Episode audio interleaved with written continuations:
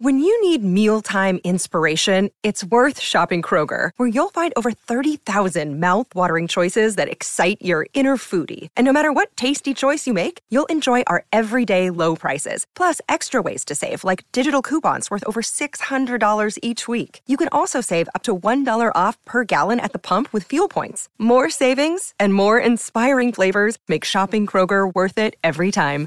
Kroger, fresh for everyone. Fuel restrictions apply. Champion turns her attention to Nia. Kick to the face. Can Rhea pull it off? Riptide! You gotta be kidding me! A riptide! Rhea Ripley retains the title. Here is your winner and still the women's world champion,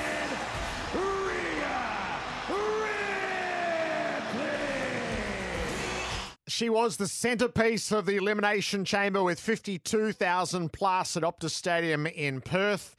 It was the WWE's biggest shows here since, what, the Super Showdown at the MCG with 70,000 and back to global warning at Marvel Stadium in 2002 that drew 57,000. So it was interesting on a couple of fronts is what's Australia's place in the grand scheme of things and what events might come here off the back of that.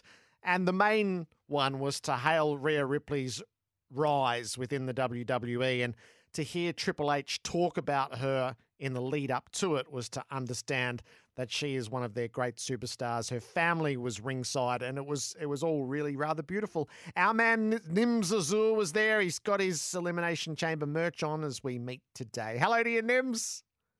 Good morning, Gerard. How are you? Was it a good show? It was absolutely fantastic. And a big contribution to that was the venue was tremendous and the fans turned up. Everyone went all in on the premium live event. And I, I got to say, I've been to a WrestleMania event before. This was better. This was just so much better. We absolutely showed the Americans how to do it. And it was just a stellar effort for all. It, it had such a build up over three days. What do you think it told the WWE about Australia's place for them?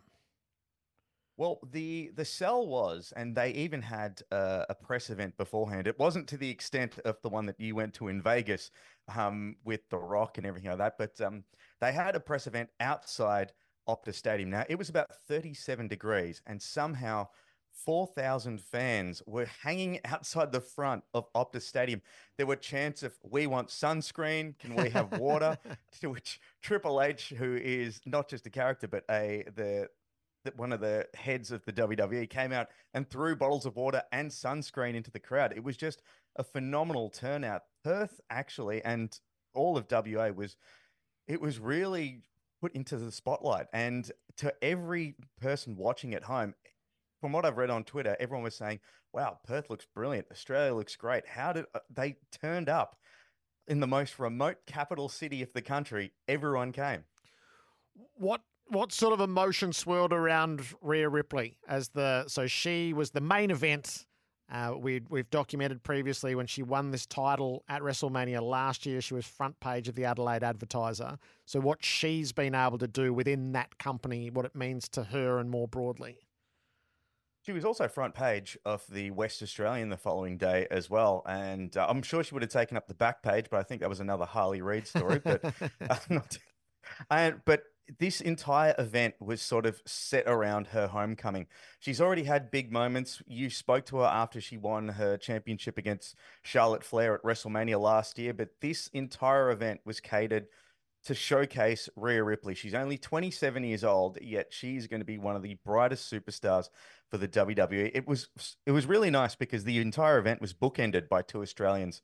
The opening match was Indy Hartwell, who's a local girl from from Melbourne. She made her way up through the ranks, trained in Ferntree Gully at, at a, a wrestling facility there, and made her way throughout the independent scene she got a huge roar at the start. So everyone was thinking, if that was for Indy Hartwell, what's it going to be like for Perth? And the I know you've been to Optus Stadium, Gerard. It is a phenomenal place. And when they pack it with pyro and fireworks, the light show, it was sensational. And it was a very emotional time for Rhea as well. you could see when she was coming down the ramp, there were times where she almost looked like she was about to tear up. But then obviously I had to realize, wait a minute, wait a minute, back into character. Let's let's Yes. not let the moment sour, um, um, overwhelm her. So that's that's right. It's more Margot Robbie than it is Sam Kerr. So you have to keep that in mind. Um, in the aftermath, when Rhea was surrounded by her family when she did uh, the post-show interview. It's hard to put into words exactly how special this is, to be honest. Um, I'm still so taken back by the crowd reaction, actually seeing my family out there, and um, to be completely honest, um, at the very end when um, I had that extra time to myself, I, I let it fully soak in, and uh, it's funny because I had a weird flashback of uh, my last match here in Australia and um, I defended my title. Then I left champion because mommy's always on top, you know. But I remember sitting in the middle of the ring and just soaking it all in and soaking up the crowd and just letting them in and letting them affect me in a way that I don't really try and let them affect me. And I did the same thing tonight without even meaning to, and it just gave me that flashback, and it was a real wholesome moment for the for me. It it really was. It, was lovely, and her sister, her mum, and her dad. So I think she had thirteen family members there. Nims.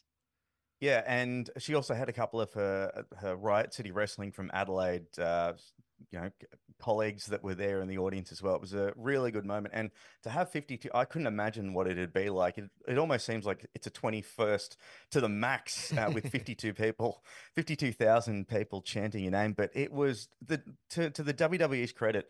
With past shows, you mentioned that we had um, in 2002 Global Warning Tour and we had Super Showdown at the MCG, but for those that don't know wrestling too much, I had to explain this to a friend. If you see the Royal Rumble as rounds 16 to 22 of the AFL season, Elimination Chamber is the finals before you move on to WrestleMania, the grand final. So for the WWE to actually have a show that impacted on story, that had all of the top stars, Logan Paul was there, um, Randy Orton was there, big names came down for this show. Triple H, as I mentioned, Cody Rhodes, Seth Rollins. The WWE really went all in on this. And I think, I really hope that it's not the last time that we're going to see the WWE on our shores with a proper show. Nims, I'm glad you enjoyed it. Thanks for sharing it with us today. An absolute pleasure, Gerard. Look forward to seeing you when I'm back in the studio. Good on you, Nims Azoor. He was there at the Elimination Chamber and where Australia fits in the grand scheme of these major WWE events. I didn't mind this. Brett sent, sent through.